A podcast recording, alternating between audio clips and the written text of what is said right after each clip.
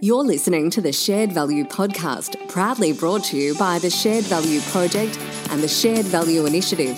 It's a place where leaders from around the world talk about the business of solving social issues. Hello, so this is Gail Loiseau, CEO of uh, Shared Value Project Hong Kong. We are at the Creative Collision uh, in Hong Kong with Garrick Lau, uh, the co founder and CEO of G 4 Good. Garrick, welcome. Hello, hello everyone. Hope you're Thanks, well. Gail.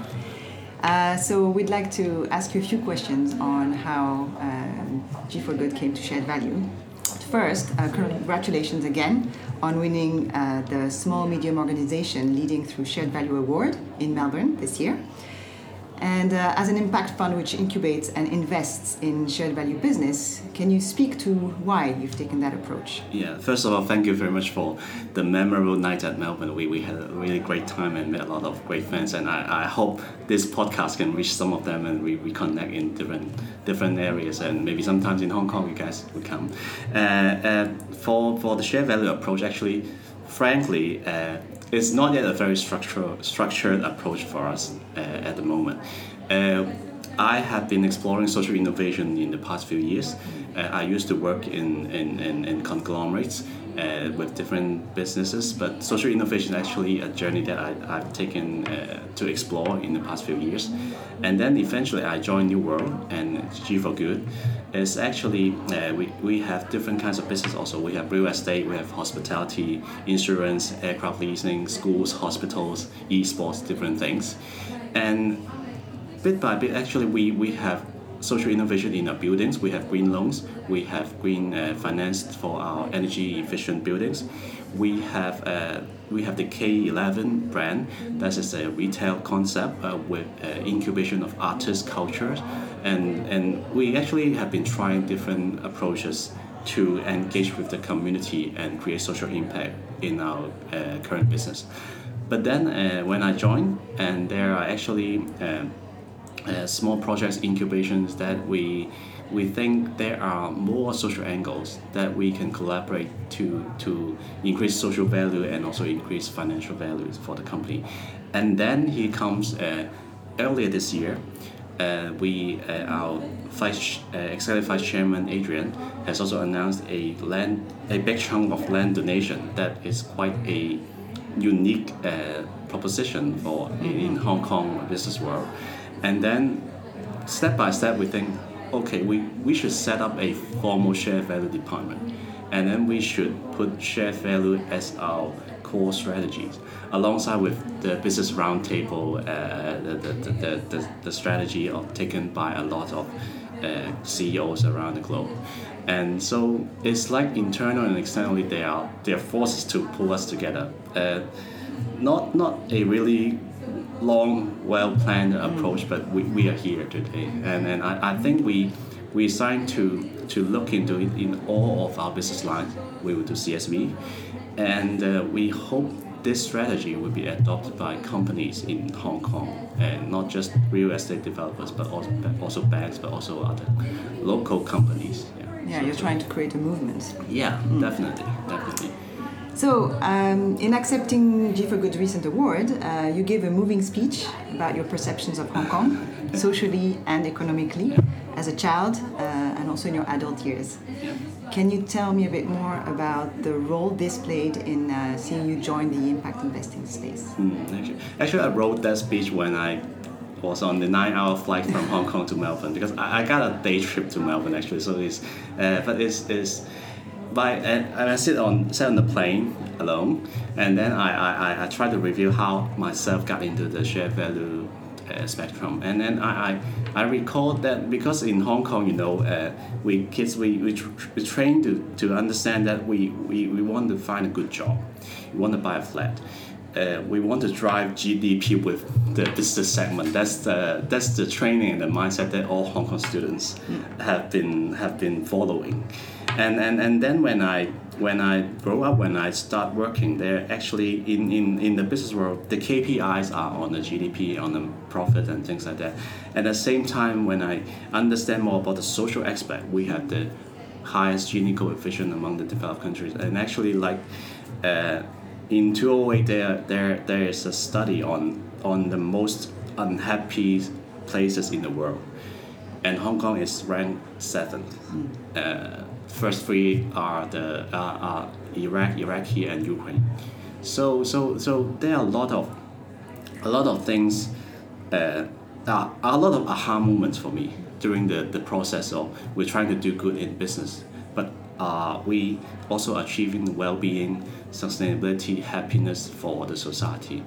Seems answer to me is, is not really. So so so that's that's the these aha moment uh, brings me to think that business in Hong Kong is a very powerful institution. There must be something which can be the driver and be a part of enhancing the society.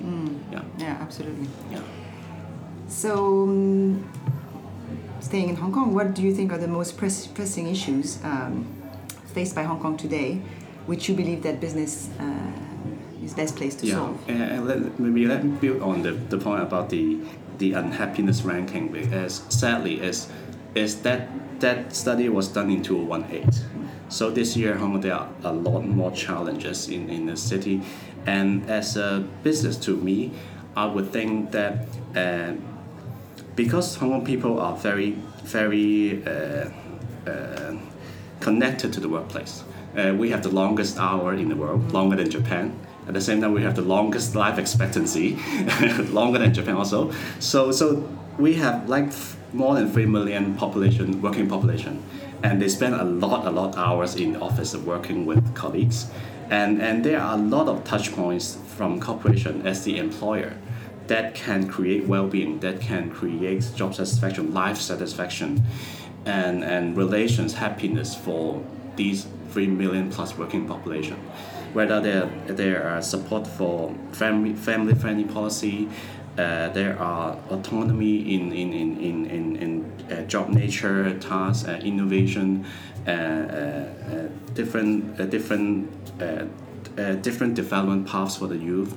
Uh, these are all within the reach of the employers, I would say.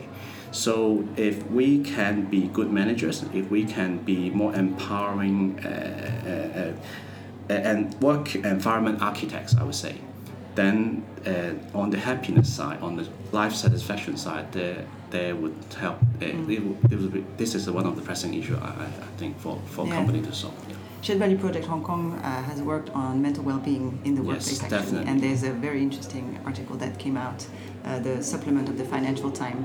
I don't know if you've seen uh, on, in specifically for Hong Kong businesses on um, how they are addressing that because, as you say, you spend so much time at work that in the workplace, if you can Yes. address the mental well-being, then you're already uh, having a significant impact. Yes. Yes. Um, if you could change one thing to facilitate shared value and purpose-led business in 2020, uh, what would it be? This is really a really difficult question, but I would say most of the citizens are thinking day to day now in Hong Kong because we, it is really difficult, uniquely challenging time at Hong Kong. Uh, for me, if I would pick one thing, I would pick uh, in in reversing the mistrust of, within the city. There, there, I would say there are mistrust among different sectors, people with different roles and responsibility, people from different backgrounds. But that would that is actually the opposite of how share value can work. If share value is to going to work, uh, we need to have the empathy. We need to have to have the trust in the first place, not not until we have 10 experiment 10 projects that we trust someone so so these uh, mindsets i would if i can i would i would hope the the trust level among uh, different parties different stakeholders So would different be there. yes yes yeah Okay, great. Um, how did uh, you first come to across shared value? What was your first encounter with shared value? uh, it was a it was a very boring uh, thing. Uh, I, I was a subscriber of the HBR Harvard Business Review, and the article the article was there.